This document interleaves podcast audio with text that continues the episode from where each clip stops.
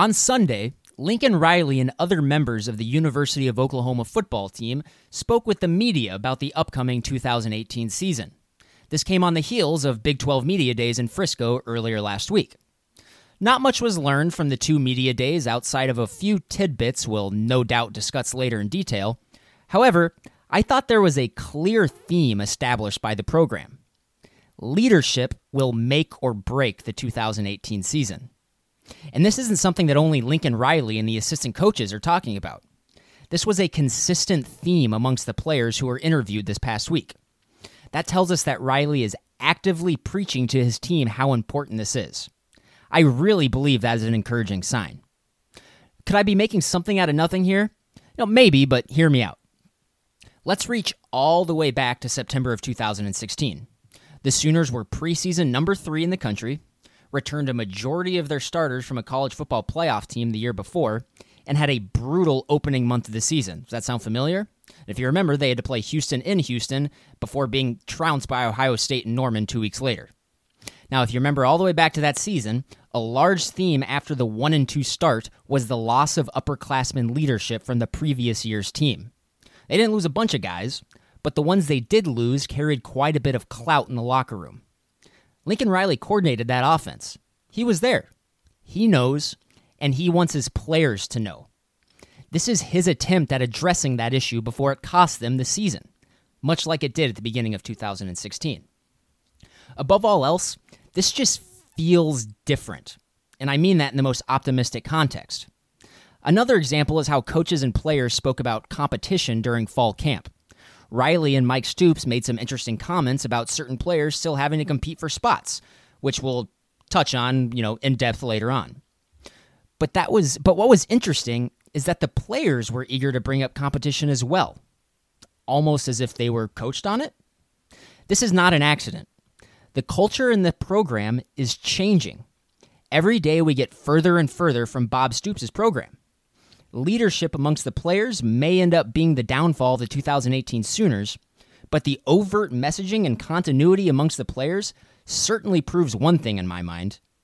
The leadership at the top of this program with Lincoln Riley is not in question at all, and it's only a matter of time before that trickles down to the entire team, if it already hasn't. I'm Grant Benson. This is West of Everest. Second down and four. And we'll see if young Bryant can move the Falcons. That is good. I like the timing on that pitch. He's good with the ball. Oh, welcome to big time college football at number seven. My name is Mr. Everage. High, deflected, intercepted off of Darling's hands. And Everage brings it to the 41 yard line the second interception against Jason Gesser here today. The Sooners D still pitching a shutout in Pasadena.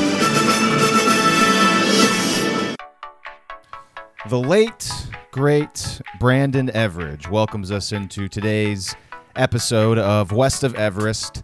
Known as a big time hitter in the early Bob Stoops years at Oklahoma, you just heard Brent Musburger's call of a massive Everage hit on the Air Force quarterback back in 2001, followed by Musburger's call of Everage picking off Jason Gesser back in the 2003 Rose Bowl.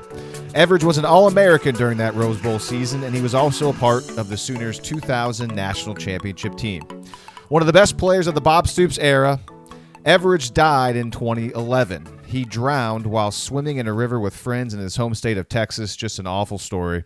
The memory of Everage will live on as a Sooner legend and, of course, in the hearts and minds of his family and friends. Hello, everyone. Once again, this is West of Everest. I'm Lee Benson. You heard Grant at the top of the show with the opening take. We'll bring him back in a moment, but first, I got to say, we are so, so close to football, everybody.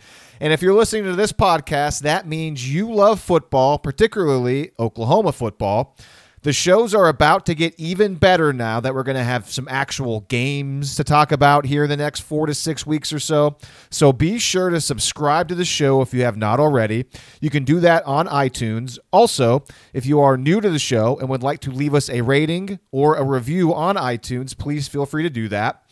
We'd really appreciate any feedback from you all. And speaking of feedback, if you want to ask us a question or you think we said something stupid and you want to tell us all about it, like us on Facebook and send us a message. Or send us an email. The email address, westofeverest at gmail.com. And back to Facebook, real quick. If you like us on Facebook, you'll see all of the content that we post in between podcast episodes. Also, you'll be able to stay informed on any show updates. From time to time, Grant or I will post new release dates because sometimes our schedules get a little bit jumbled and we got to change things up. A big thank you to all of you who do listen to this podcast. I've checked the numbers recently, and even though it is the off season, the number of subscribers has actually grown. So Grant and I are thankful to you all, and we're very excited to see what kind of growth we can have once the season actually begins here again in the next month or so. So, with that behind us, let's bring Grant back into the fold, who is in Minnesota. For those of you who are new listeners, you might not know that Grant does the podcast from the land of 10,000 lakes. You know, very uh, we're very technologically advanced around here at West of Everest. You'd think that him and I are in the same room, but we're not. Grant, what's going on? Oh, nothing much, Lee. Just sitting here looking at the, the beautiful July day in Minnesota, and it's it's sickening. It needs to not be summer anymore. I'm so freaking bored. Uh, while it is beautiful at this time of the year and that time, uh, that part of the country, I'm with you. I cannot wait for football to get here. We are closer than ever right now. Uh, I want to touch on something real quick uh, on your opening take. You mentioned how the theme you got from Media Day, and also I think you uh, this kind of is a nice transition to from Lincoln Riley at Big 12 football media days because his theme was leadership, and that's what you talked about there. Do you remember back last season in early fall camp? What the theme of the team was uh, at that time? Do you remember what the guys kept talking about and what the you know us in the media kept asking the players and coaches about? I don't at all. Tell me. Well, when I say it, you're going to remember. It was uh, the big theme was starting fast, starting the year fast, because the previous year, of course, and you mentioned 2016, OU began the season one and two. So early camp last year to Baker Mayfield and Lincoln Riley was all like, "What are you doing in preparation to make sure that you don't have those immediate downfalls at the start of the season?" Because of course, Ohio State was in week two last year, and uh, they didn't want to have a loss to Ohio State basically ruin the entire season. So. That all went well. Oklahoma obviously was in midseason form from UTEP on, and then of course they were uh, tripped up by Iowa State. But uh, the whole uh, theme of fall camp was to start fast, be in midseason form by week one, week two in Columbus. Oklahoma was so. I bring that up because hopefully, since the theme seems to be leadership going into this upcoming football season, come week one, week two, week three, when they face those interesting non conference opponents, Oklahoma will have found their leaders and will be playing good football right off the bat. Yeah, now that you mentioned that, I absolutely do remember that, and I don't know why I just thought of this. I'm just gonna just just ask you a random question because you brought up the Ohio State game. Do you think that was the best game they played last year? Overall, you think that was their best game last year? Um, defensively, of course, yes. Yeah, yeah, that was uh, definitely the best game they played easy. defensively. Off, I, I hesitate offensively because of how poor uh, the and poor, relatively speaking, the first half was. Uh, they couldn't finish drives in the first half. Second half was fantastic. They they went and finished drives and put up points. Uh, I'm trying to think. I mean, offensively, but you know, but Ohio State's defense was so good that they were able to do so much in the second half against a really good defense. And really, in the first half, they were able to move the football very well against the Buckeyes. They just weren't able to put the ball in the end zone. So yes, so now that I've taught myself into it, yeah, that was definitely the the best performance all around last year by Oklahoma. Uh, I, the Rose Bowl was going to be the best one until the second half hit us. Well, yeah, I think the Rose Bowl was the best half they played for sure, unless you want to count the second half of at Ohio State, which is definitely arguable. Arguable. I think it's between three games, Lee, their their best game last year. They just you know their most complete game they played as a team. That Ohio State game, the um, oh, what am I thinking of? The, the first TCU game and then uh, actually something that, that's probably going to surprise a lot a lot of people. I thought they played extremely well against Texas. Um, so I don't know. Yeah, I, I, think if you know, gun to my head, I'd probably pick the Ohio State game. But I just think it's an interesting question because they they had a weird season last year. They they had a lot of games where they, you know, they were really good at one thing and really bad at the other. Usually, we're talking about offense and defense. Actually, all the time we were talking about the offense and the defense. But I just thought it was an interesting question. I think it's a fun uh, fun question to, to talk about in retrospect. Now that it's been almost a year since they played that game, or at least it's been like 10 and a half months. I think you can throw both TCU games into discussion. I think they played the Horned Frogs well both times. Uh, remember the first time they played them, Oklahoma didn't even score in the second half, and they still blew them out. That didn't was even matter. Yeah, I mean that and that they didn't. If you remember, I mean they didn't need to score in the second half. They had Right, complete right. control of that game. All right, we've got a lot of sound bites from Oklahoma Media Day to play throughout this episode. I went back through Lincoln Riley and Mike Stoops, their trips to the podium on Sunday, as well as some player sound, and grabbed all the comments that I found to be interesting and uh, therefore interesting to the West of Everest audience. Perhaps the most engaging pieces of audio we will play are from, uh, or I guess one of the most engaging pieces of audio we will play is from Austin Kendall. We've got Kendall's comments on his relationship with Kyler Murray. And let's just say the quarterback duo are not going out on the town together after practice. Uh, plus, we've got other pieces of sound from Marquise Brown, Bobby Evans, and Caleb Kelly on the Sooners quarterback competition. And spoiler alert, I'm beginning to think Murray versus Kendall is not just a formality. I'm really starting to buy more into that theory that I had from last week. If you all didn't hear the first part of last week's podcast, I recommend going back and listening to it. In short, my theory revolves around the idea that Lincoln Riley truly is wrestling with who will start at quarterback, and Austin Kendall may actually be the best fit for this team. As this show moves along, we'll see if Grant's thoughts on the whole thing is the same as last week or has changed a little bit at all. We'll get to that. But before we play some of that sound, Grant, let's touch on some injuries. Lincoln Riley began his presser with an injury update, and he did confirm that Jalen Redmond will miss the season because they found a couple of blood clots. Riley saying that he fully anticipates Redmond will be back in the fold after he redshirts this upcoming year. Again, this is from Riley's Media Day press conference this past Sunday, July the 22nd. Also, safety Prentice McKinney had shoulder surgery in the middle of the summer and will miss this season. McKinney has played a reserve role throughout his career. He's a senior for OU. Uh, more secondary injury news, and this one I think hurts more. Uh, pardon the pun. Chanse Sylvie is not going to play this season. Riley said Sylvie's Achilles injury rehab is way ahead of schedule, but that he does not anticipate Sylvie playing, barring a miracle. And that's a quote from Lincoln Riley. Uh, I think we mentioned Sylvie being injured back in one of our June episodes. At the time, there was still hope, I believe, that he could be good to go for this season, but now it seems that Sylvie will be out.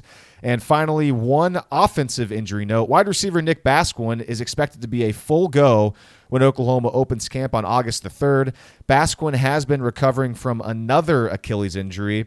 In case you've forgotten the timeline of his Achilles injuries, it goes like this. Nearly one year ago in fall camp of 2017, Basquine tore his left Achilles tendon, which then, of course, cost him to miss all of last football season. Then Basquine tore his right Achilles in February of this year, so about five to six months ago. Apparently, he's gotten himself into shape, and Riley said that he's going to be out there competing for a job in fall camp. And just to confirm, Riley says the guys will report to fall camp one week from tomorrow. That's Thursday, August the 2nd.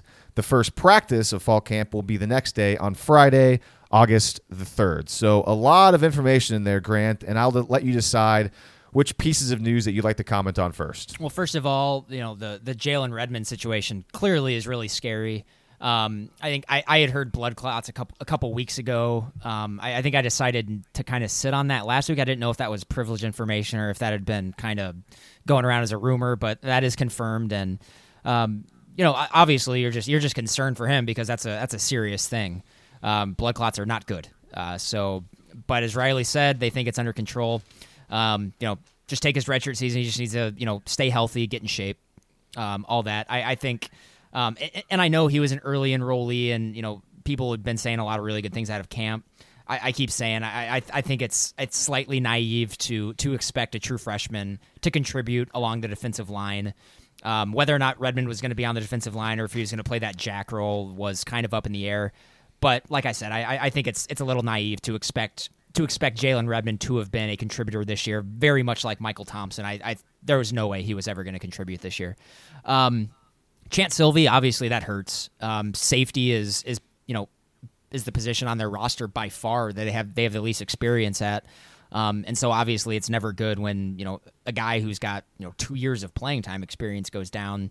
That's obviously not good. I, I, I can't remember when we first found out about that. Lee was did we find out that Sylvie got hurt like at the end of spring? I can't really remember that. I uh, found out the information about Sylvie way late, and I, I just had missed it. So I, the first time we talked about it on our podcast was a month, like last last month in June. I can't remember what show it was.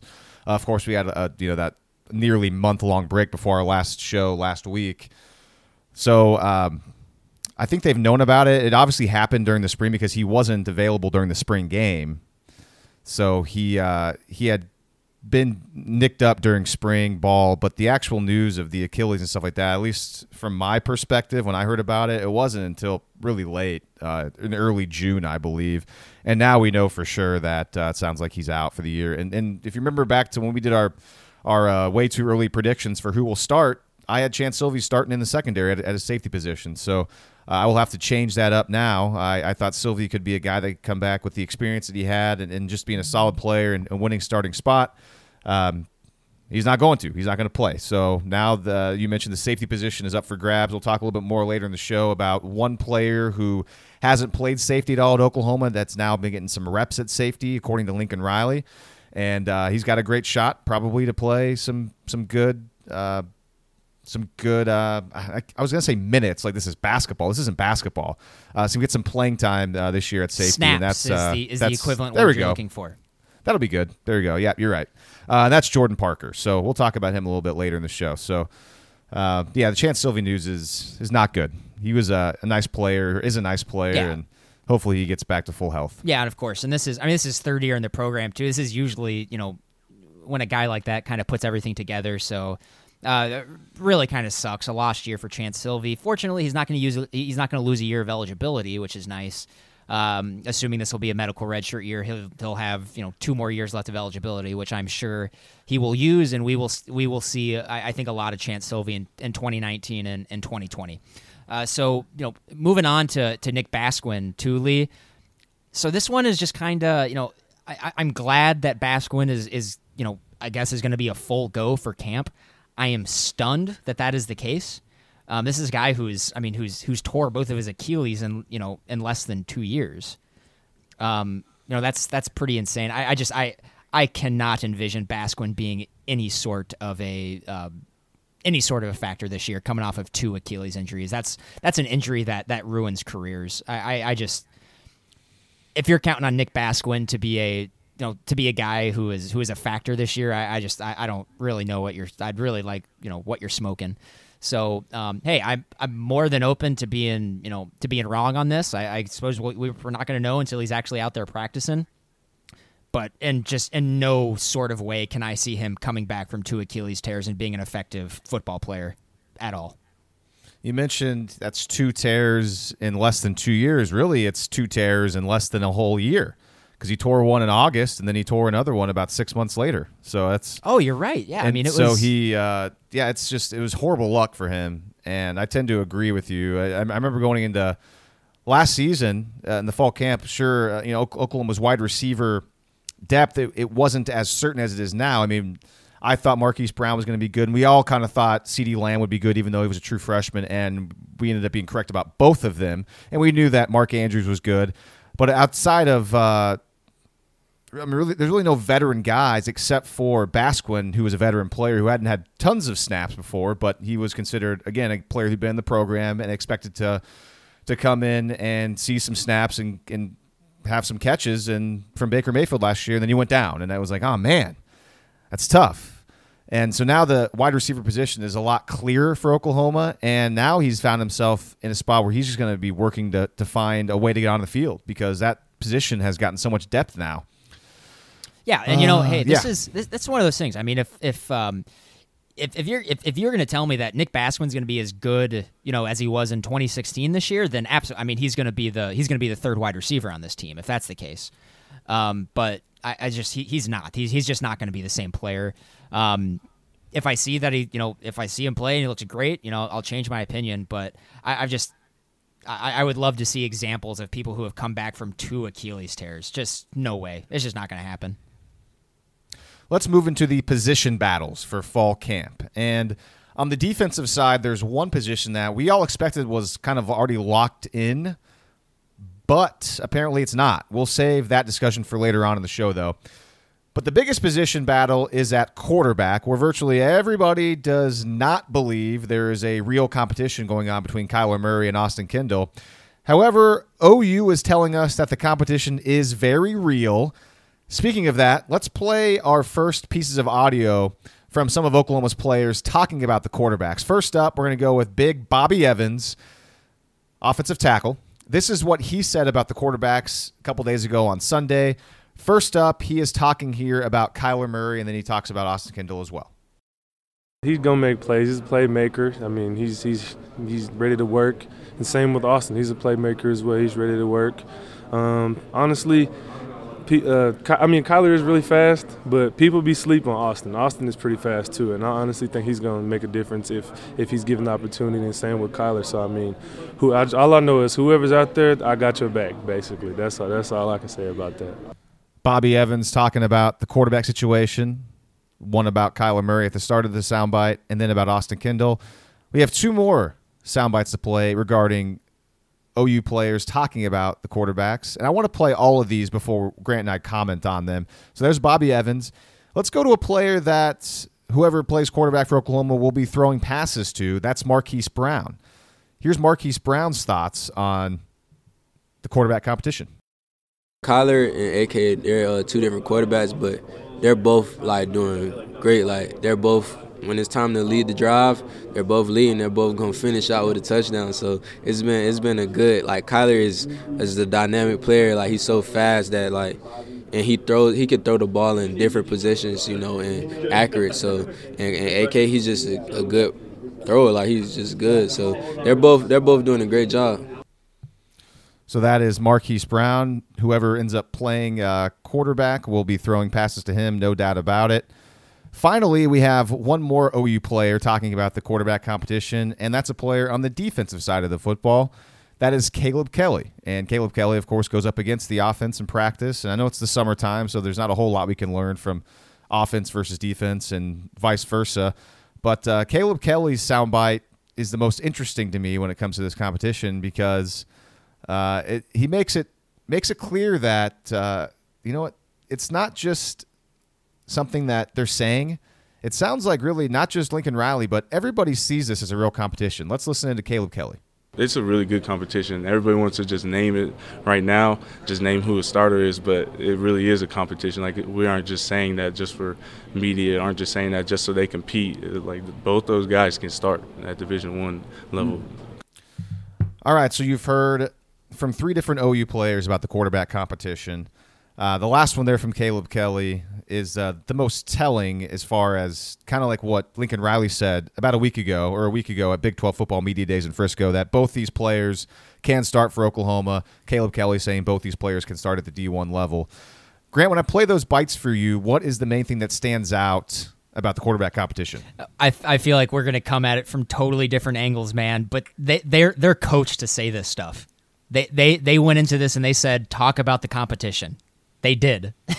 like I, I'm just that that's exactly what especially Caleb Kelly's. That's what I get. That is just not that is him being coached to say that. He says we're not saying it just for the media. That means yes, we're saying it just for the media. I, that's that's all I'm saying. I think it's fairly obvious by that. Well, one of our best listeners, our our most faithful listeners, uh, is a guy I work with at News 9 in Oklahoma City, and he used to play football at Oklahoma. He walked on.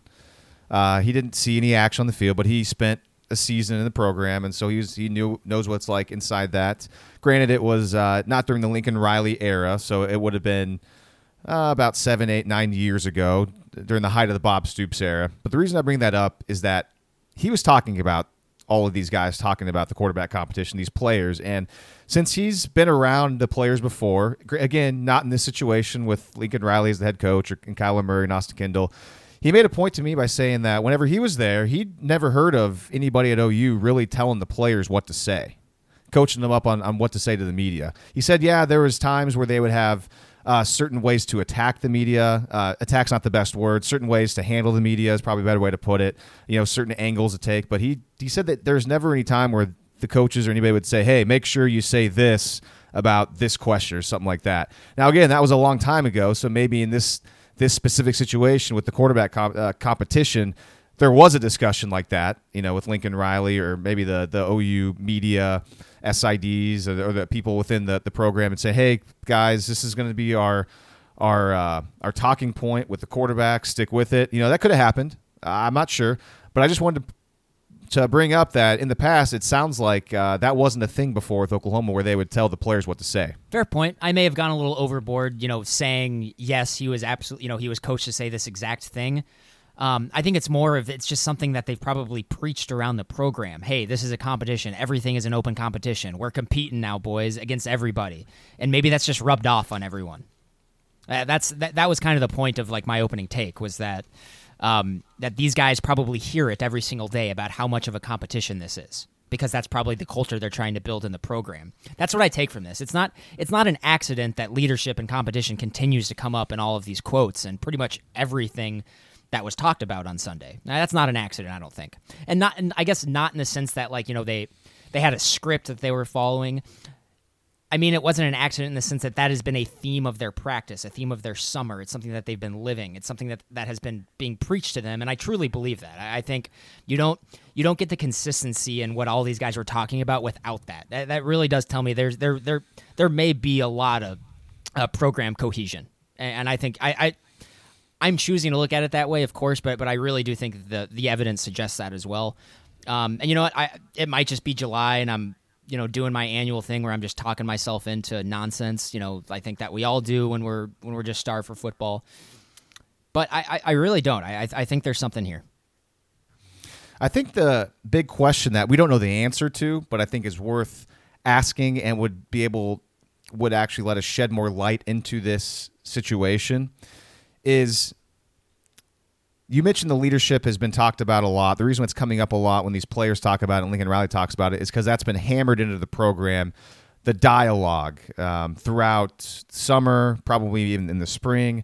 Uh, that's something that's been discussed quite a bit and it's been communicated to everybody. Therefore, the players have that nailed into their heads, and that's why it comes out to them during these interviews. That, or is this a scenario where a guy like Caleb Kelly, a guy like Bobby Evans, uh, and Marquise Brown. It's what they're seeing on the field from Austin Kendall and Kyler Murray, and in their heads they're thinking these guys really are pretty darn close. They look either the same or one guy is slightly better than the other guy, and that's why I'm saying this is really a competition. We're not just saying that for the media because my eyeballs are telling me at practice and during the summer workouts, things like that, back in the spring, whatever that I'm not seeing a whole whole lot of difference between these two players. And and that's the question I think that we need to know the answer to. Where is this coming from? Is it is it coming from just like what you say, the communication aspect, or is it actually coming from these players are seeing with their own two eyes that this competition is really that close? Maybe, and I think that's a perfectly reasonable take to have, you know, especially if you're going off of, you know, what we know right now. I think that's it's totally fine to take that position. Um, I, I, I, just I, I can't get over the fact. Um, I, I just I don't I think there's a negative chance that Kyler Murray would be in Norman, Oklahoma right now if he wasn't going to be the starting quarterback. Um, and I and I, I understand that's the obvious point that everyone has brought up, but there's a reason it's an obvious point is because it's obvious. Um, so obviously we can only tell you know we can only wait and see what's going to happen. But I, I I just I have a really hard time believing that Austin Kendall has any shot in this thing. Let's hear from Kyler Murray on the quarterback competition. Kyler hasn't talked a whole lot since he was drafted by the A's. He had a press conference in Oakland, but of course there was no uh, OU beat media there to ask him questions. He wasn't at Big 12 football media days. And finally, on Sunday, he was available to, to take questions from the OU football beat media. Let's hear Kyler's thoughts on the quarterback competition. Now, I got to say, this audio is a is a kind of difficult to hear, so I'll play it for you, and then in case you can't really make out what he's saying, I'll read you what he said after the the uh, audio plays.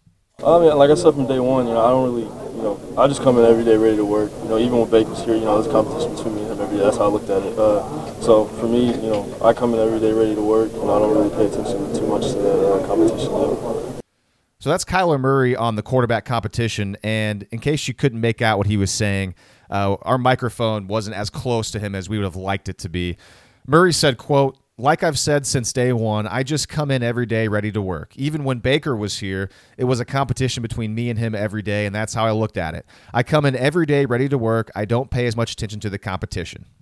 So that's Murray uh, talking about the competition. So it's interesting that he, uh, I mean, it's a pretty standard response from Kyler Murray, I suppose. Um, no mention of Austin Kendall there, just that he is going in there and he's he's um, I guess approaching this the same way he approached backing up Baker Mayfield. I mean, he had to. I mean, obviously he knew that he was backing up Baker Mayfield, but he's he's sounding like, well, I wanted to beat out Baker Mayfield. I was competing against him.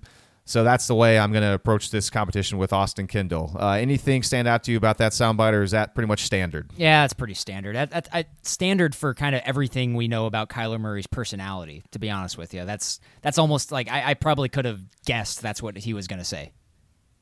So it doesn't surprise. Yeah, he's not. He, he's not, and he's he's not an incredibly interesting quote. That's for sure. True. True. Yeah. He. Uh, the, the media stuff like that. He's fine with it. He seems very affable and, and cool with it. But yeah, he's he's not somebody who's going to go into to grave, uh, great detail when it comes to really anything he's talking about. So let's just move on from there because not much to talk about with that. I just wanted to kind of put it out there. Let's hear from Kyler Murray. Let's hear what he's thinking about the competition. We got a couple more sound bites from Murray. I'll play here in a little bit. But first, uh, this last soundbite we have about the QB competition is from Austin Kendall. And my boss, News 9's uh, Dean Blevins, was in Norman on Sunday talking to all the players and coaches. And you're going to hear Dean's voice at the beginning of this clip asking Kendall about his relationship with Kyler. I think this is an intriguing soundbite. Take a listen. Are you guys close pals, good friends, and can go compete, or how would you describe your relationship? Uh, I think it's a lot. It's, it's different. Uh, we don't really hang out. Um, we're close when we're here. I mean, we talk to each other. It's not like we're distant. Um, I tell him what I what's on my mind. Uh, he probably tells me stuff. Same thing. But I mean, I guess it's a different kind of relationship. Uh, wouldn't say we're like best friends or anything like that, but we just go out here. Uh, we talk to each other like friends. Um, we just go out and compete every day. So that's Austin Kendall when he was asked about his relationship with Kyler Murray. Uh, pretty interesting, huh, Grant? Um, I don't know. It Depends on what angle you want to go at it. Um, I don't know. I've I've played lots of sports, and I'm I haven't been incredibly close friends with every teammate I've ever had. I doubt you have either. You know, and but yeah, I don't know. I've but I've certainly you know I've had teammates who I have had a, this exact relationship with. Have you? I'm sure you yeah, have. Yeah, of course, of course. It's just, of course, this, in this scenario, it's it's two guys competing for the most uh, important position in sports, and I think it also is interesting considering that it really seemed as if the past couple of years with Kyler on campus along with Baker Mayfield, it seemed like every chance Baker Mayfield had an opportunity to talk about Kyler Murray, he would say nothing but great things about Kyler Murray, and he very rarely, if ever, mentioned Austin Kendall. So it would seem that Mayfield and Murray had a pretty good relationship. Uh, but for whatever reason, Austin Kendall would not come up, and and now it, it looks like yeah, these guys they're teammates. I mean, it seems like they get along fine. It's just they like Kendall said he wouldn't say that they're best friends or anything like that. Uh, it just kind of goes more to like, man, this is a competition. Uh, both guys want to win it, and you know, Austin Kendall has, has been there, especially after redshirting last season. In his mind, he knows he can start for OU and win games for OU. He just knows he has another really good player ahead of him or with him competing. Uh, he really thinks he can win this job, and I think Lincoln Riley's probably made it clear to him that he has a chance to win this job. And uh, it's refreshing too, in a way, to hear a guy like Kendall be pretty much honest about it. He didn't say generic, basic things about, oh yeah, yeah, yeah, we get along just fine, we're great, uh, we're just going out there competing. I mean, he he had a few sentences, a whole paragraph about how, eh, you know, it's still different. If it's different, you know, we talk to each other. It's we're not distant, but you know, it it's different, which I found that to be pretty refreshing. Yeah, sure. And I yeah, I mean, I guess I, I don't really know how else to go. I, I I'm not in the mind of Austin Kendall or Kyler Murray. I don't know. I mean, I don't know what Kendall's personality is. I don't know what it, it I don't know. I, I don't want to try to you know parse like the word, especially this. You could tell he was a little uncomfortable with the question. Um, it, it's, yeah, it's maybe maybe not, but I think that's Kendall's his personality. He seems like a guy that he'll tell you exactly what he's thinking. Uh, he's not out there to really make best friends forever with everybody. He seems like a person that's just like he's a killer. He's out there. He has a killer instinct. He wants to compete. He wants to win the starting job, and he wants to win. That sounds that sounds great. It sounds like you're kind of starting you're starting to root for Austin Kendall to win the job, aren't you? I'm not rooting for him to win the job. I just uh, I I wouldn't say I'm rooting for any of the well, whoever wins the job, whoever plays, I want them to be awesome and and lead Oklahoma to a bunch of W's and win a national championship. Of course, I just want the best player to to win the job that gives Oklahoma the best chance to win. And I've made it clear the way I, you know my thoughts on Kyler Murray. I think he's a a great player. I'm just hesitant because of what I know about him in the past, and I realize it's it's fair slash unfair to point out that that was three years ago at Texas A&M. A lot's changed, and that's true. And and I will admit that, and I will acknowledge that. But that trepidation still kind of sits there until I see it uh, with my own two eyes for an extended period of time. We saw Kyler Murray in short bursts a lot last year, and he played really well. He was great in those short bursts.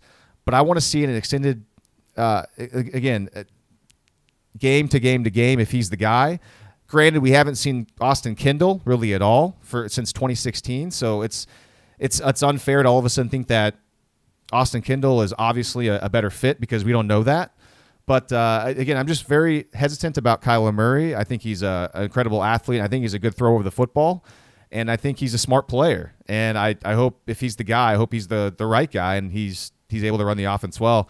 Uh, but uh, I'm certainly not rooting for any one of those guys to win the job. Like I said, I want whoever wins the job to be the best guy and to have earned it. I'm just saying that I I'm not as high on Kyler Murray being an instant obvious uh, starter as most people seem to be. How about that? I think that's fair, and I think uh, I think a lot of that is your is your experience at Texas A and M probably getting there, and I think that's I think that's totally fair. That's I mean we, we saw more of him at Texas A and M than we have at Oklahoma. Um, and yeah, you know there there is a bit of you know uh, people who are really high on Kyler. You're right. I, will freely admit there is a little bit of faith going on there, um, but but not completely. I mean, there's there's been rumblings that this guy is incredible. So it's um, we'll, we'll see. Um, I'm I'm excited. I'm excited either way. I think um, I think either way they're they're going to be a, a really good offense with either of these guys. And like I said, I think Austin Kendall is going to be a spectacular quarterback for Oklahoma in 2019 and 2020 with just an absolutely loaded roster. A loaded roster. Put it this way losing Baker Mayfield, probably the best quarterback in college football history, if not definitely the best quarterback Oklahoma's had. Oklahoma's in pretty good spot right now, considering they just lost that guy uh, with Murray and Kendall. I mean, it could be a lot worse right now. I mean, they have two players that, uh, depending on who you got starting, is going to win Oklahoma some games, and if not, potentially, if, if it really fits well in the Lincoln Riley office and things get clicking, potentially be a Heisman Trophy candidate. So yeah, and you know, Lee, we, we, we, I mean, we, we sort of talked about this, I think, this weekend sometime, but I mean, there's not a whole lot of big time passers coming back in college football this year. There isn't. You and I, you and I, kind of had trouble naming like a top six quarterbacks in the country. Um, mm-hmm. So I mean, there's not a whole lot of talent at that position right now. Um, I think I like I think McKenzie Milton and Will Grier are, and maybe throw Khalil uh, Khalil Tate in there, are are clearly above everyone else right now. And I mean that's that's kind of odd. I think going into a season where there's three guys I think are just a lot better than everyone else, um, and those three guys are nowhere near as good as um, as the guy who was on top of everything last year, and even the two guys nowhere near as uh, you know not even really that close to Lamar Jackson either. So, um, interesting for sure. But you're right. Uh, OU is in really good shape at the quarterback position right now and for years to come too, with Spencer Rattler and, and, and Tanner Mordecai coming on. I'm looking forward to future shows when we get closer to the season to talk more about the the overall landscape of college football. We can talk about those players, those quarterbacks, and those teams. Uh, just a couple more interesting things from Kyler Murray, soundbite wise. I figured this again. This is the first time he's talked in a long time. Might as well pull a couple of bites from him that maybe the listeners you out there would be kind of like, hey, what's he thinking about this? So we, uh, you know, we made the. I think I had an opening take a, a couple weeks ago or a few shows ago about how I'm I'm not worried about Kyler Murray as far as his preparation and his want for the season because he's been wanting to be the starting quarterback and the guy at a big D1 program basically his entire life. And now this year he knows he's got it. Even though there is a competition, granted, I think he knows he's got it. This is his time to shine. So the big question is will he be properly motivated considering he was drafted in the first round and his future's in baseball? So he was asked about that seemingly, I mean, basically that the, the generally he was asked about, you know, your hunger for being here and you know having baseball being your future. What are your thoughts? Uh, again, I'll play you the soundbite and then I will read you what he said in case you can't really hear what he's saying. I mean, I wouldn't be here right now if I wasn't hungry to play this. Like, I mean, I, I think this is the most anticipated football season I've ever, you know, been ready for in my life. So if you couldn't hear Murray there, his quote was, I wouldn't be here right now if I wasn't hungry to play this season. I think this is the most anticipated football season I've ever been ready for in my life. Duh. So Duh. That basically I mean, confirms yeah. exactly what I was saying a month ago, which it doesn't take a genius to figure that out. I say I think, and, and this is why. I mean, this has kind of been it, it. Now that it's happened, it almost seems like this has been Kyler Murray's plan all along, and he's he's ready for this. And that this is just another reason why I think he's now he, he's the starter. He's the starter. I don't I don't think you even really need to read any more into it, but we got to talk about something, I suppose. And finally, you and I were making jokes after he got drafted about how he was going to make nearly five million dollars, or I mean, he's basically he's got it, and he's in college still. About how, oh, I'm sure his teammates and coaches they're all, they're going to kind of make fun of him and jab him and stuff like that. And we were worried about, oh, are they going to talk about it? Are they going to bring it up publicly and stuff? And I remember you being like super worried about this coming up. Do you remember that? Yeah, well, I mean, not in this context, like so, like just a a member of the media asking him about it. Well, yeah, but you you were like you didn't seem to have as much fun with it as it obviously was supposed to be. No, I, I would if because I if like I, I look at it like if I were in control of the program, I wouldn't want him talking about money at all at any point in time ever. I'd be pissed. Yeah. I'd be pissed that someone asked a question. To be honest, You- knowing that there's nothing I can do to stop it. But I mean, in this situation, there's of course it's going to be brought up. It's you shouldn't worry too much about it. But it is. anyways, But get was- off my lawn. Murray was asked about, uh, you know, he has all this money now, and how has his teammates reacted to it? And here's what Murray had to say. Oh yeah, I mean they, they obviously you know make fun of you know having you know money or the, the coaches, uh, all that stuff. Yeah, they make fun of it, but uh, no, I mean it's all been good. You know they they've showed love, you know, supporting me uh, through it all. So uh, yeah, I'm very thankful for that. And again, in case you couldn't hear that because the audio is not not the best, Murray said, "quote They've obviously made fun of me having money, all that stuff. They make fun of it. It's all been good. They've shown love, supported me through it all, so I'm very thankful for that." So, as you'd expect, he's gotten jabs on it, but it's no big deal. Uh, a couple other notes on Kyler Murray. Where are my notes on him? Just more about the uh, the money stuff. Um, he he went on to say that. Uh, he's living like a regular kid. He's not the type of guy who just goes out and blows a bunch of money. So he said that for him, he's still a broke college kid, basically. Uh, he also made the comment that took off on social media a little bit about how he's now learned how taxes go. And he's got uh, people to help him out with that, of course, as you might expect. He's not really thinking about the money. He's just thinking about football and, and uh, winning a national championship. And also, as far as the summer goes, Murray, he's actually been on campus all summer long around the football team. It's the first time that's happened since he's been at OU. So, uh, not surprisingly, Murray thinks that should be a, a benefit to him this year. Uh, so, again, that means no summer baseball this year for Kyler Murray after playing summer uh, baseball in the past. And uh, he, he said it multiple times during his his media availability on Sunday. He said that he's focused on playing football and winning a national championship. And he parroted that line uh, at least twice during his uh, his breakout interview. So Murray on message, kind of a short short and sweet kind of guy, but he's here to win football games. There's no doubt about that. Yeah. Any, I- uh, anything else you want to add? No, I'm excited. I, I think he's. I obviously I, I have not made it a, a mystery at all. I think he's going to be great. So um, I'm excited to watch him play. I think he's to be really excited, a really exciting player. Real quick before we move on to one another offensive uh, position, or I guess more of a player, I just want to make it clear what my my take on the whole competition is. I think Kyler Murray is going to be the starting quarterback.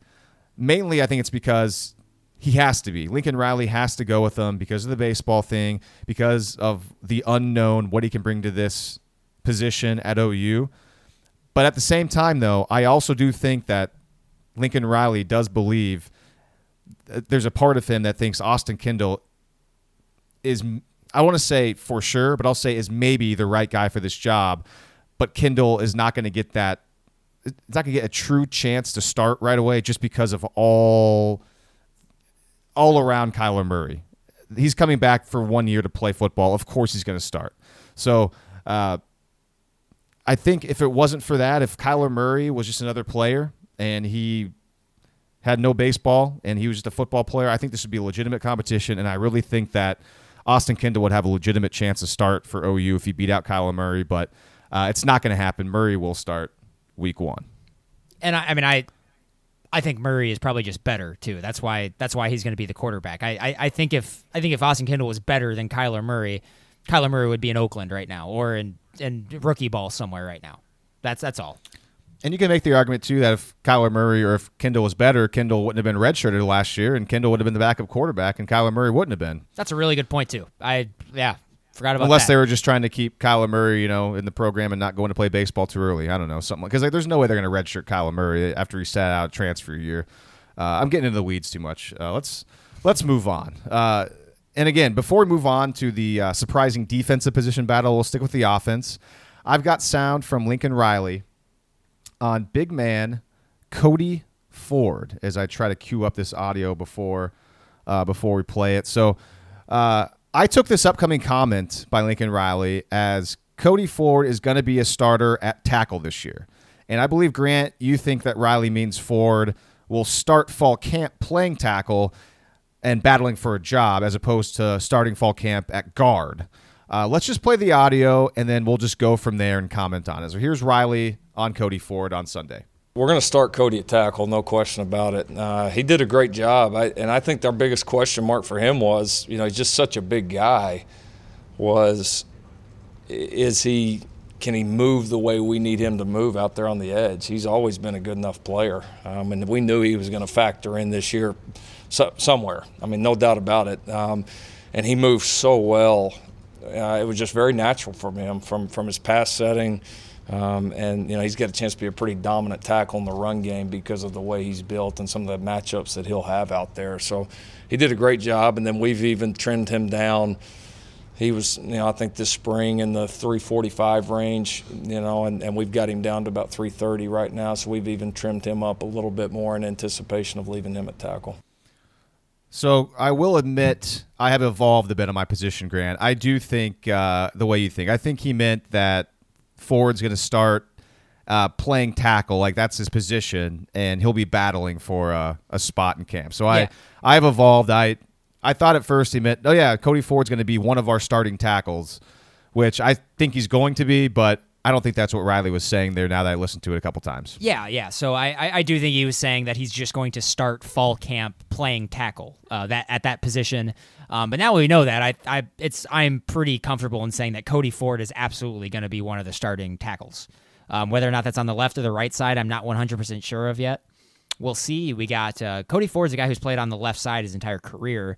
You know, not not a ton. I mean, he played the first you know the, the first three game or the first two and a half games of 2016 before he broke his leg into Ohio State, and he played in every game last year. Um, I don't know. I, I, I we're gonna have to wait. I think until we get more reports out of fall camp about who's who's gonna be on the left or right. Um, but yeah, at, at this time, I'm very comfortable with saying that Cody Ford is definitely going to be one of the starting tackles. Now that we know this information. And just looking back at Cody Ford's bio from last season, and I'll admit, offensive line is not a position where I'm game to game really paying attention to who's starting there. I mean, I always just assume, of course, Orlando Brown was starting at left tackle. Uh, last year, Erick Wren was the center. Um, you know, Ben Powers played left guard, but uh, looking at Cody Ford's game log from last year, it says he started at left guard against Ohio State, Iowa State, Texas, and Kansas State. And Grant, I remember last week you brought up that Texas game that you watched back and saw Cody Ford mauling. So He's he good. ended up making four starts last year at left guard that I see. I think I didn't. I don't pay that close attention to who's starting on the line. And that surprised me. I thought it was Ben Powers all year long. Yeah, I think I think Powers may have been a little banged up in the middle of the season too. Um, Okay. So yeah, th- that was it too, and I remember seeing that um, as well. But going back and watching the, the Texas game, uh, Cody Ford pretty much played that entire game. There wasn't really any Ben Powers. Um, so yeah, he must have he must have really been banged up. And one of your concerns, Grant, was how big of a man Cody Ford is, and Lincoln Riley talked about it. You know how There big of a guy is in that soundbite. Well, there you go. It sounds like he's lost some weight. He's trimmed down. How do you feel about that? I feel great about it. That's awesome. Yeah. So I mean that. Yeah. I mean he's he's mammoth. He's obviously he's obviously big enough to play left tackle. Um, and of course my uh, my concern was is he too big? Um, just because he, he's a little he's not quite as tall as Orlando Brown, so he doesn't carry that weight as, as spread out as Orlando did. So, um, yeah, I mean it sounds great. Cody Ford's a good is has I mean he's been nothing but a good player in the you know the 16 or so games he's probably played as a Sooner. Um, I mean, and this this basically just means I mean they got they got four really uh, four really experienced guys back on the offensive line, and if they start Jonathan Alvarez at center, they got I mean they got probably over hundred starts back on the offensive line, which is incredibly significant. Uh, Jonathan Alvarez. Gosh, what is the uh, what's the the award for the best center? Rimington. Rimington. yeah, that that came out last week, and Alvarez is on uh, is on the watch list for that. And I wonder how many uh, how many instances that uh, a person on the Rimington Award watch list is a guy who uh, redshirted the prior year, but then before that played basically uh, exclusively ended up playing you know in a in a big time bowl game, which at that time was a playoff game. I thought that was pretty funny to see.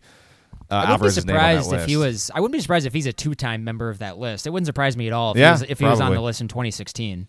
Uh, Yeah, returning- basically the watch list. Yeah. every every starter it seems like it on. Yeah, it seems. It, yeah, it's it's every single returning starter is added to that list. A couple other offensive notes before we move on to the defensive side of the football that I just wanted to bring up, found kind of interesting. Uh, I mentioned that Cody Ford has dropped some weight. Lincoln Riley mentioned that CeeDee Lamb has put on about 10 to 15 pounds. Um, assuming that's not 10 to 15 pounds of fat, I'm assuming that's 10 to 15 pounds of lean muscle. And uh, Riley, of course, expecting a big jump from CeeDee Lamb. He mentioned that, you know, the term sophomore slump is thrown around a lot. Uh, he doesn't anticipate that for CeeDee Lamb.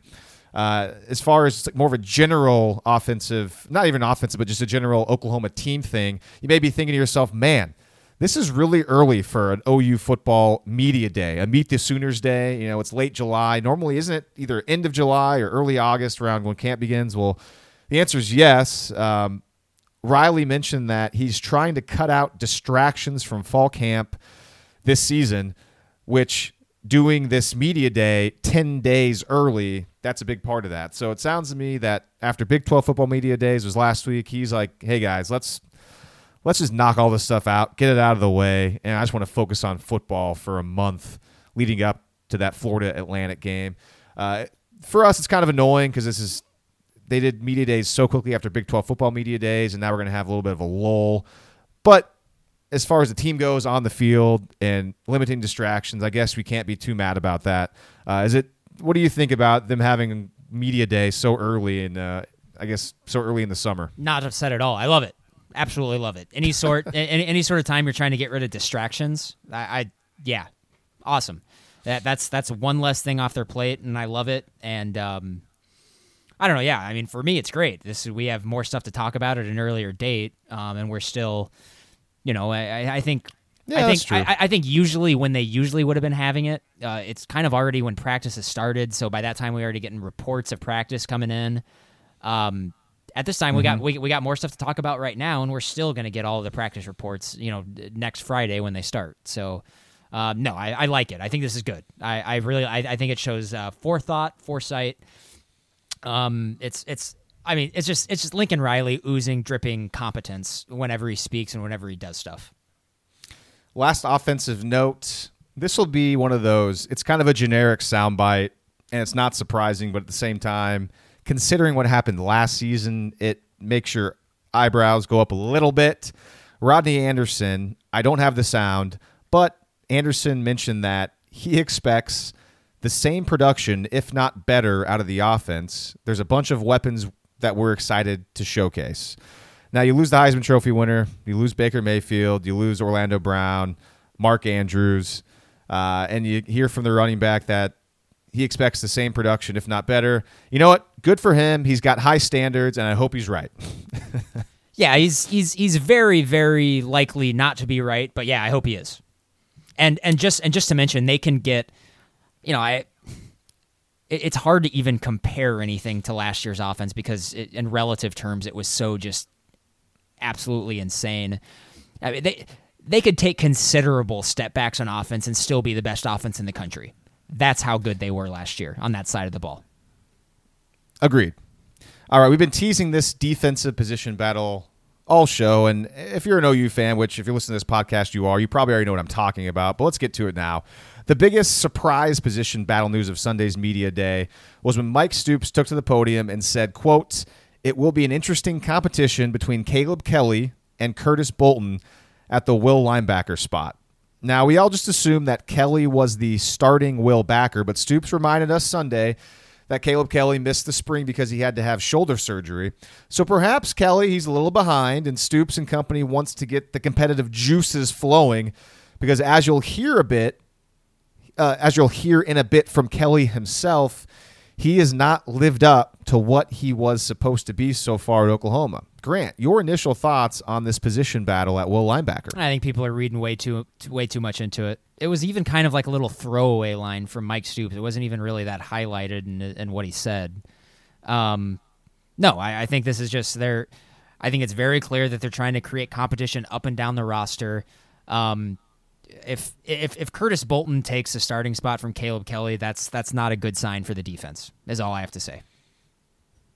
And I Curtis, think that's a fair. And Curtis assessment. Bolton is coming off of an injury as well, and I know he was there in the spring, and Caleb Kelly wasn't. But you know, Curtis Bolton is a physically limited linebacker coming off of a of an injury. Um, so I Curtis Bolton is a nice nice depth piece, and it would have been nice to have him last year, uh, just because of how how thin they were at that position. But Curtis Bolton ain't, is not taking Caleb Kelly's starting spot. And and this is not me saying Caleb Kelly's amazing. He absolutely has, you know, relative to his recruit stat, status. He's been he's been a slight disappointment at OU so far. Um, but you know, no, Curtis Bolton's not going to take that spot from Caleb Kelly. Well, here's Caleb Kelly. Let's play you the soundbite from Kelly. We've already heard him once in this show talking about the quarterback spot. Uh, this is one of his best sound bites because it shows the ability for him to look inside himself he's he's not blind to what's happened. He has very high standards for himself, and it seems like he knows that he has not lived up to the kind of player that he was supposed to be coming out of high school. And he was asked by my boss Dean Blevins kind of about being a better player this season. And listen to this soundbite from Caleb Kelly. It's really good. Yeah, I mean, I've had two years under my belt. I've been a starter for two years now, and still haven't had that season that everybody's been kind of waiting on. I mean, I was a five-star guy coming out there, like, all right, he's going to be big time. He's going to be big time. Had a couple games like Sugar Bowl and big play games, and uh, haven't had a complete season doing that just consistently. And so I just think this year is what where I need to do it. I feel like I'm in the right position to do it. Um, switching to inside, being able to make some more plays, but um, I, am really just excited to really just show what I can do for sure. So that's a guy right there who has looked, like I said, has looked inside himself, realizes that he's capable of being a better player, and it sounds like he's used this off season to reflect. Hopefully, you know, he's always been in pretty good shape, but coming off an injury, get healthy, get fully uh, ready to go out there and go into this season playing a new position, a position where he talks about there. You heard him. Uh, he feels like he's confident he'll be able to make some more plays, uh, and hopefully living up to his five star billing coming out of high school. Uh, really nice to hear Caleb Kelly say all those things. Yeah, shows a lot of self awareness, and I, I appreciate stuff like that, especially in you know twenty year old kids. Twenty year old kids are stupid, and so it, it's it's nice to it, it's nice to hear the self awareness from Caleb. Uh, I, I think you know last year he just he, he didn't make a huge impact last year, and I you know probably a little disappointing to everybody. You know, if if you do think back to you know the second half of the 2016 season, he was a pretty explosive player on the defensive side of the ball. The you know, like you mentioned the Sugar Bowl, he was he was great in that game. Probably their best defensive player in the Sugar Bowl. He may have been their best defensive, like the best player in the defense in the second half of the 2016 season, along with Jordan Evans. Um, so Caleb Kelly is is capable of producing here, and I, I think he's he's a guy who was probably playing a little bit out of position at, at Sam linebacker, um, kind of with the responsibility of covering a lot of space. In the Big 12, that's that's really difficult to do for a linebacker. Um, and we're at the point now. I mean, if if I, I think this, you know, at, at the will spot, this is a little more natural for Caleb Kelly. And if, you know, if, if he can't make the transition and, and, and be an effective player at that position or, or even just, you know, be a better player than Emmanuel Beal, then the guy is it's it's it's just the guy's a bust. That simple. He just he just wasn't good enough. So I'm I'm hoping that's not the case. Uh, but we'll see. He's right. This is a really big year for Caleb Kelly. Um, and I'm you're right. I'm getting a little in the weeds, and I I, I really think that Caleb Kelly is going to be healthy this year. Everyone forgets that he he kind of had a nagging shoulder injury all of last year. Um, this this is just the position he should be playing. Um, and I, I, think it's really going to benefit him and, and, the team overall, especially. And, and I, have said it again, and I don't mean to harp on Emmanuel Beal, but Emmanuel Beal is not a you know guy didn't have a talent level of, of an Oklahoma defense, and so Caleb Kelly does, and I, I think he's just a better fit there, and I think the defense is going to be better for it. Uh, that's a I think putting Caleb Kelly there over Emmanuel Beal is a is a very big upgrade for the defense, like a very big one. Well, yeah, you touched on it. I was going to bring it up. I mean, nothing against Emmanuel Beal, but he led the team in tackles a season ago, and now you're replacing Beal, who, again, I mean, obviously he was good enough to win that starting spot last season and keep it throughout the year. So good on him for continuing to be the starter all year long. But Emmanuel Beal, he's a two star guy. He was a two, three star guy coming out of high school, worked his way up here at OU to become an impact player. He was a JUCO guy. Player, uh, he was a JUCO guy. Oklahoma, I went. I checked out his high school. I remember yeah. looking back last year. I was curious. Emmanuel I mean, he, Emmanuel Beal maybe never would have started a game for Oklahoma had Tay Evans not had concussion issues against Houston in that first game, or just concussion issues in general. Um, so I mean that was a huge deal. But yeah, the point I was going to make is the point that you basically made too. It's going from Emmanuel Beal, a, a, a two, three star talent athlete, now you're replacing him with a five star caliber athlete, Caleb Kelly, and that's a position that made the most tackles last year. You have to feel really good about that. And again, to Caleb Kelly's credit, I mean, he made two of the biggest plays at the end of the last season, that TCU game, the Big 12 title game, where he recovered the fumble and, and was able to score against um, against TCU, and then of course forcing the fumble in the Rose Bowl that ended up going for a touchdown. Steven Parker re- returned for uh, for six that made it seem like Oklahoma was about to ice away the Rose Bowl. So I mean, this is a guy he made some some iconic 2017 defensive plays for the Sooners last year. That Hopefully really, that catapults him. He had that really awesome interception against Texas Tech too. Did you bring that up? I mean, that's a really that was a incredibly yeah, athletic play, play, Yeah. Um, I, I, feel a little bad because I feel like I'm kind of giving Emmanuel Beal a hard time. It's I, I have no ill feelings towards Emmanuel Beal at all. That guy, that guy played the best game of his life in Columbus against Ohio State, which was awesome. Which he's um, he was from around Ohio, yeah, so that was yeah. big. that was so big time for him. Um, Emmanuel Beal played at Oklahoma. Uh, him starting at Oklahoma was the product of uh, of a lot of freak things happening at the linebacker position over the course of about three or four seasons. Otherwise, I don't think he ever would have been here. Having that been said, I love you know he was a great Sooner and so I I, I feel bad ripping on on on OU guys because you know I mean, so so this is me sort of walking it back because I feel bad. So sorry. okay.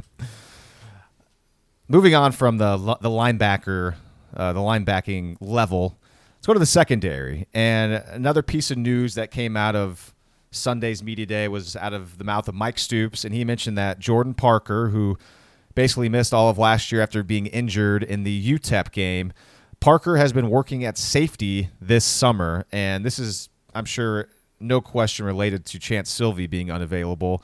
So Jordan Parker, good player, a player that uh, I, I believe.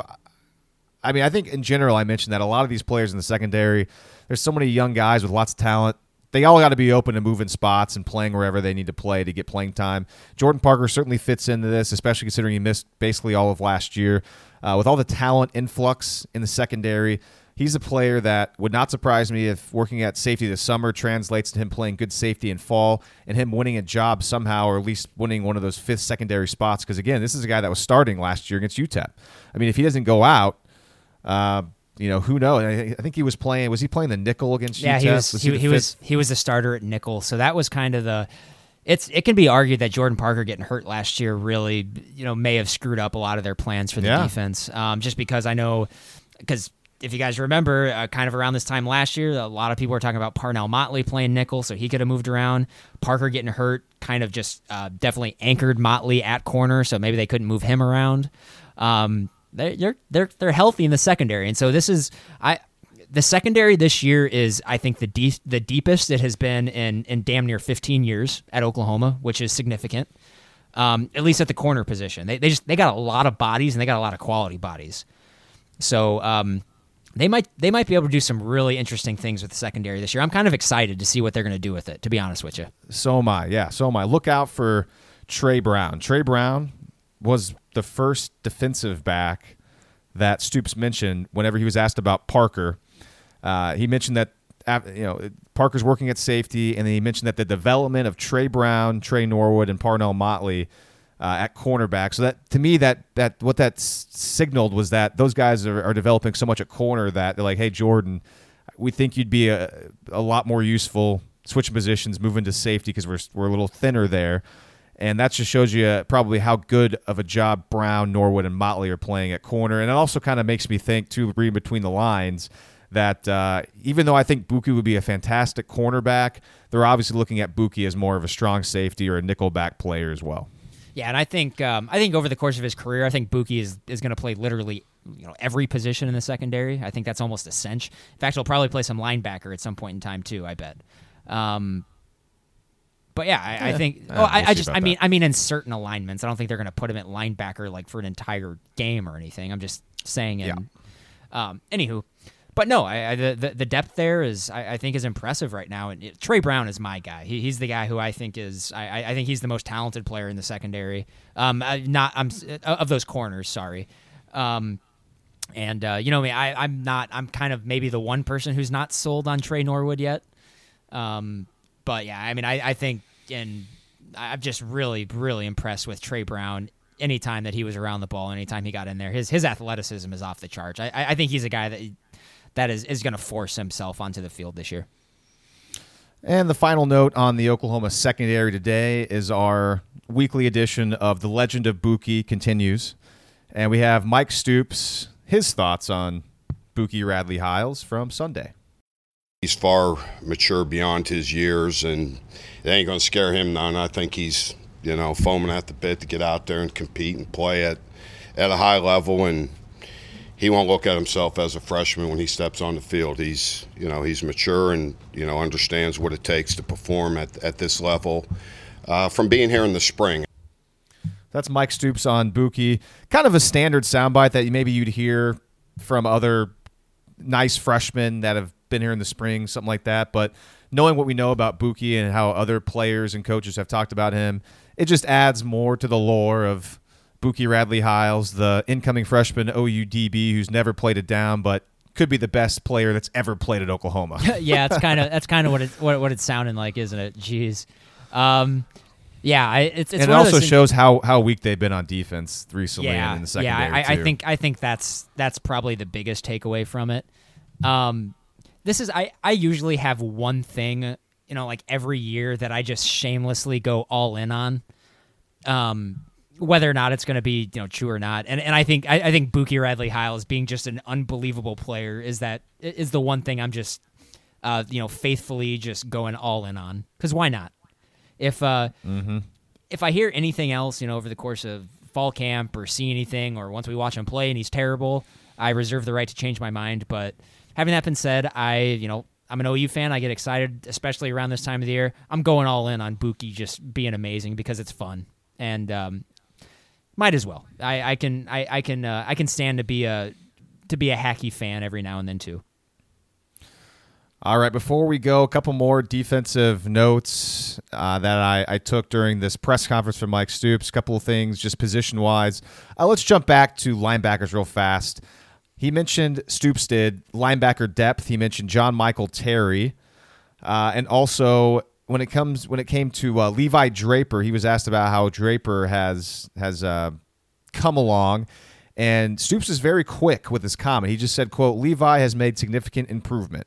And he left it at that. So if you watched it, if you heard it, it seemed kind of like maybe Levi's Draper's not really in the fold at all, uh, just because he was so quick on it. Whereas it seems like he would expand more on certain other players. But the other only linebacker. I mean, if granted it's the three four, so they had to play four linebackers, and, and Mark Anderson wasn't brought up at all during this. Um, Mark, I'm sorry, Mark Jackson. I don't know why I said Mark Anderson. Mark Jackson wasn't brought up at all during this, and and John Michael Terry was brought up. I you know I'm kind of concerned about the linebacker depth for Oklahoma. We'll see when fall camp begins who else kind of emerges from that. I, Um, I, I any feel, other notes on the linebackers? No, I, I feel a lot better about it just in the sense that they have scholarship players all over the two deep now. Whereas you had Brian Mead, who was a walk on, who was who was backing up Kenneth Murray, and that's we or was backing up uh, Emmanuel Beal. We can't have that. Can't have that at all. Um, so the fact that they actually have scholarship players uh, throughout the two deep is is a major improvement over last year. Um, and also, I mean, really, in the, in this thing, they they only have you know they they have the two outside linebackers. Um, it's going to be Kenneth Murray and Caleb Kelly. I, I think the two guys backing them up probably is going to be John Michael Terry and Curtis Bolton. So um, that's that's solid depth there. And then you know on the Sam side, I, I it sounds. I mean, I think Mark Jackson. He's he's listed as as a defensive end and uh, Jack still on the on the website. So I don't know if his experimentation with Sam is over or whatnot. And maybe Ryan Jones has that position. Ryan Jones might be your Sam linebacker. Oh yeah, Ryan Jones. Yeah, I liked him. He was good in the spring game. He yeah, he's good. at he's athletic. He's very athletic. So we'll uh, we'll see if he can cover because that's that's going to be where his uh, his value lies. Defensive line, haven't talked about that group yet at all. Mike Stoops said that it's the most improved group across the board from a year ago. I think Stoops also mentioned that during spring ball as well. So I think he's just kind of continuing, he's staying consistent with that. And Uh, also, he- I he mean, made, Lincoln Riley heaped a ton of praise on the defensive line at Big Twelve Media Days too. Um, so there might be there might be some smoke there. yeah, yeah, he made sure Stoops made sure to mention Calvin Thibodeaux and Ruffin McNeill doing a great job there. And uh, he mentioned quality depth. They're developing quality depth at the defensive line, which is kind of surprising considering I know you're not not high on the true freshman, but you know they lose Michael Thompson and now they lose Jalen Redmond, who could have been defensive line I'm, depth. I'm very high on them. I just I just think it's naive to think. I'm sorry, that for this gonna- season. Yeah, I- right. It's My bad. naive to think that they were going to contribute at this at this stage. I'm just curious to see how this depth ends up looking because I, I- yeah I just I'm I'm intrigued. I'm intrigued by it. I'm, I'm glad to hear that the defensive line is very much improved because that's where it all starts. If if Neville Gallimore and Amani Bledsoe and Kenneth Mann, who are three players that Stoops said by name that have, have taken kind of the young guys under their wings, if those three players have good seasons, Oklahoma defense is going to be really good. Uh, it's going to be good. I don't, I, I don't want to say really good because it's tough to imagine OU's defense being really good at all. But if those three players on the defensive line end up having good years, it's hard to imagine Oklahoma's defense not being good as well. Yeah, I, yeah, absolutely. I, I mean, I that's that's that's clear. Um, and if I if I haven't fully gone back on it, I will now. I mean, I think the the the three starting defensive linemen I think is clear at this point in time. It's going to be Neville Gallimore, Amani Bledsoe, and Kenneth Mann. So I was very clearly wrong about that on our last uh, podcast of the spring. Um, so I, I think those are your obvious three starting defensive linemen, and uh, and I think it's going to be uh, at this point in time. I think it's going to be Addison Gumbs at the jack because he's got the size of a defensive end. Um, I, I think that's that that's a good thing. They they they're finally going to have the size at that position, which they've actually been lacking with Obo. So that is a good thing. Um, but I just wanted to make a note of that. Now I didn't even need to get into fall practice. I've already, um, you know, I've already taken back my my starters predictions from the spring, of course.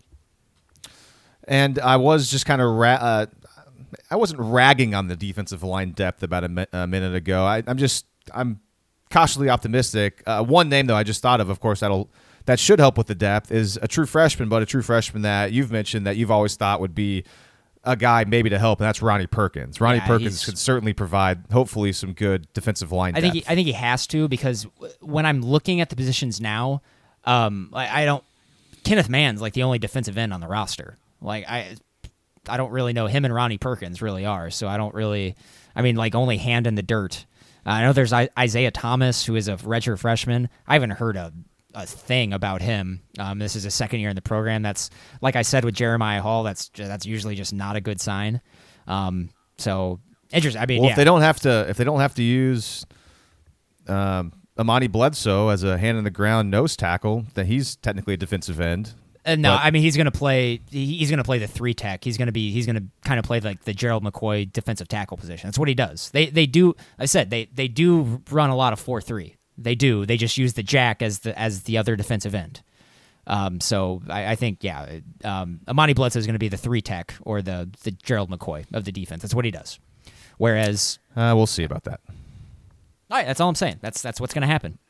I'm going to look more into it because I'm not I'm not sold on that. Uh, all right. Any other defensive notes, thoughts you want to bring up? That's all I have. Uh, no, it's just I, I'm I'm kind of starting to talk uh, talk myself into the Kenneth Murray hype. You know, I mean that he was sort of the talk of of Big 12 media days from from the OU side about just you know how confident he seems and you know how much he's watching film, and I'm starting to talk myself into him being awesome. So, um, Okay. I'm not gonna. I, I All mean, right. I, it's it's it's that time of the year. I'm getting excited again. Um, uh, I know it's not going to be that easy, and the lights just not going to flip on like that. But it's it's it's fun to think like that, and you never know. Unlike every other sport, this stupid sport of football, it's so short that it there's the most it gives us the most time to just talk and speculate and hope and just get here. I mean, I know we've ragged on it and talked about it a lot on this podcast over and over again about how baseball season and basketball season and hockey season just seem like it goes on forever. I mean, think about it. It's July 24th. The NBA season ended like five or six weeks ago. That's it. And there's still lots of talk during free agency. I mean, they open up camp in the NBA in like a month and a half. so, like, if you're a huge basketball fan, there's not a whole lot of time for you to to sit around and wonder, hey, man, let's talk about this team. I mean, you're going to do it, but you're going to get some games pretty quick with this, man. We're finally we're we're getting there, and I can't wait. Yeah, and you know what? I, I think you know typically once fall camp starts, it, it comes quickly. It, August goes by really fast, and it's going to be time to play football again. So we're getting there. Um, and then you know once we get there, it's just you know. Just pray that FAU doesn't play the game of their lives because I've started I've, I've started to think like that as well. So try to try to hold off on that as long as possible if you can. Speaking of Florida Atlantic, five weeks from now, we will be doing our in depth preview of the Owls and the Sooners. Five weeks from now. And Grant, I've already started watching some Florida Atlantic tape from last season in preparation. Wow. I started with Florida Atlantic's game against North Texas last year. So I've watched a couple drives of their offense. Uh, you know, I'm not going to say anything about it now because I'm still trying to get my notes put together. But um, yeah, it's we're taking this stuff seriously, and and I'm hoping in the next five weeks too to start looking into UCLA and Army, so that I'm not just cramming for those games. Even though I suppose we'll have some new uh, some new tape on UCLA and Army after they play a game or two. UCLA, we're probably going to have to wait a bit because you're not. Yeah, gonna- that's a good point. It's Chip Yeah, Kelly. You're going to have to point, wait yeah. until they play their first game. Yeah, okay. With Army, maybe because they're going to do the same thing. They just have a new quarterback, and Yeah, I don't know. Oh, I, don't well. know I mean, I don't know how much watching film is going to help us break down Army. and they're run the same play every single time.